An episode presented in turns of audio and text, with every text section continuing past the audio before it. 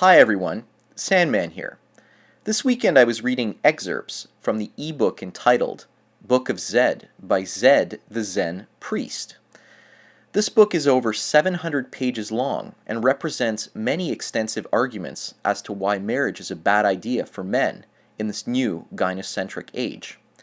Zed, its author, was a MGTOW well before men walked on the moon and his work is legendary in starting the whole concept of MGTOW.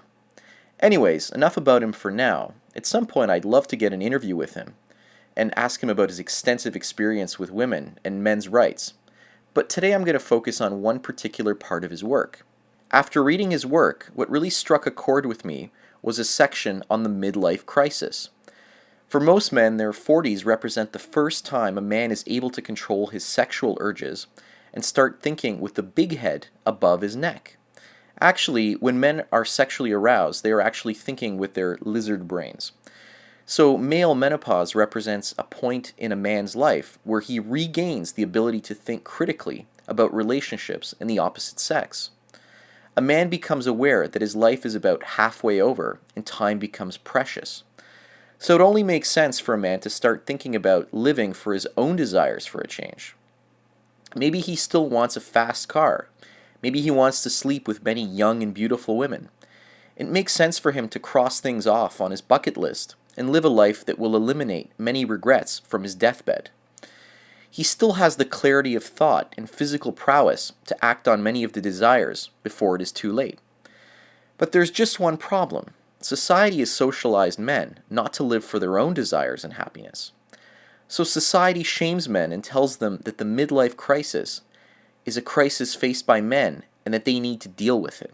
On page 188, Zed shines some true light onto the idea behind the midlife crisis.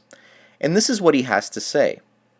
Society calls this a midlife crisis, and a crisis it is.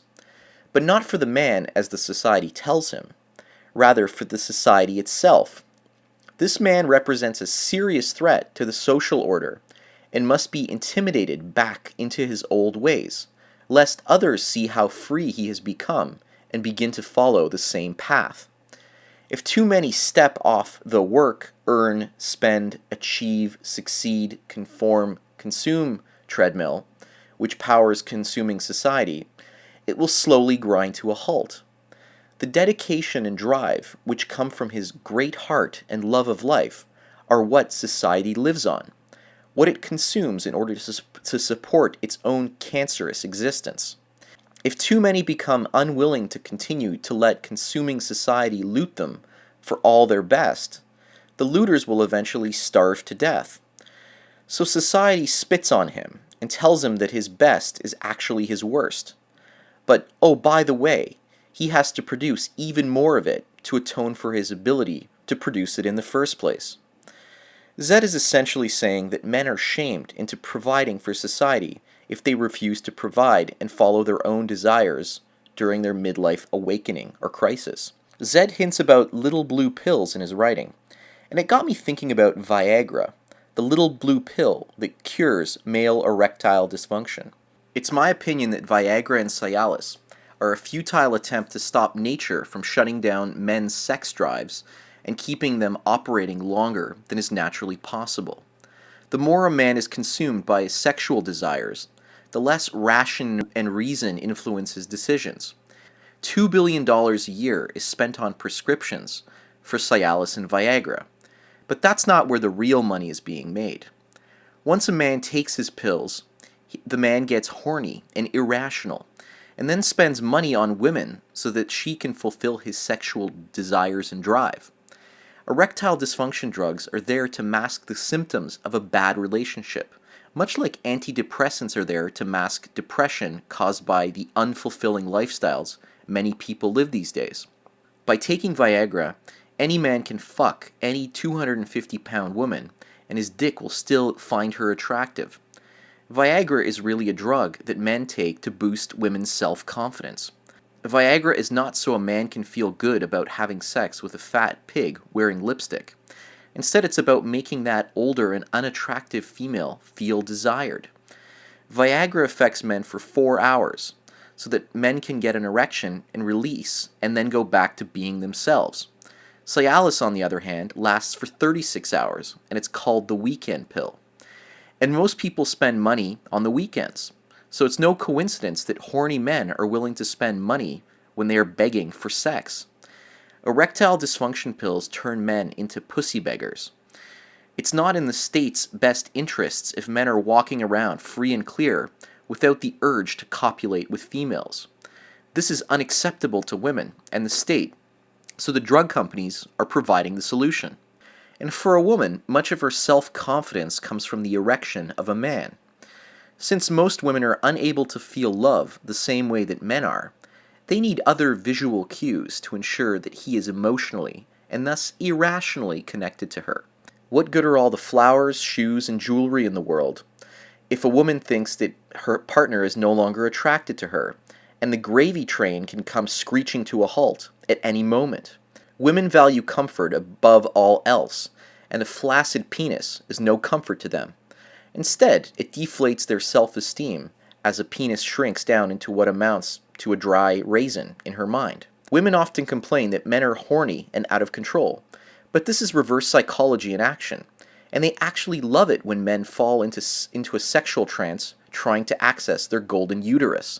According to Zed, society desperately tries to keep men in a state of arrested or suspended adolescence, because if they begin using their reason and rationale, then men can break the trance of biology and free themselves from the state, women, consumer culture, and all the other systems of control that are placed on them. And men are the only ones in society capable of bringing down the tyranny of an unjust state. So they must be targeted so that they can never wake up from their drunken sexual stupors. A state of permanent male erection is beneficial to state control of men as well as the self esteem of women. This is also why I believe that pornography and promiscuity are hyped in the last few decades. Anything that keeps men horny helps keep them chained to their roles as beasts of burden. The herbivore movement in Japan and the MGTOW movement in the rest of the world represent men becoming indifferent to the shaming tactics of women and the state, and they are now awakening before the age of 40. That's why society is saying that men are getting their midlife crises earlier in life, in their 20s or even their 30s. What society is failing to recognize is that men are walking away from their social responsibilities more than ever and that both the state and the modern entitled female are about to become an endangered species. Thinking of my own experiences over the last year of my 10 year relationship that I just ended, I must admit that I didn't need as much sex in the last year. I only needed it maybe once every few weeks, as opposed to two or three times a week in the middle or even the beginning of the relationship. My lizard brain was no longer in charge of my desires and reason was now in the driver's seat. The love and sex goggles that I had been wearing for most of my life were removed. I will leave you today with this quote from Zed The greatest gift that nature gives men in their 40s and beyond is that they are no longer ruled by their testicles and their testosterone. They no longer have Mother Nature shouting in their ears, telling them that they are slackers or that they need to get busy procreating and having a family. Anyways, being more free of my sexual desires and yearnings has been a godsend for me. My testosterone level is down, and I feel more at peace than I ever have in my entire life. Just the thought of a relationship now gives me an instant tension headache in the front of my head. If you want to see what Zed is up to, you can find him over at MGTOWforums.com. I've also included a link to his writings in the description box below. Thanks for listening, and enjoy the rest of your day. Cheers.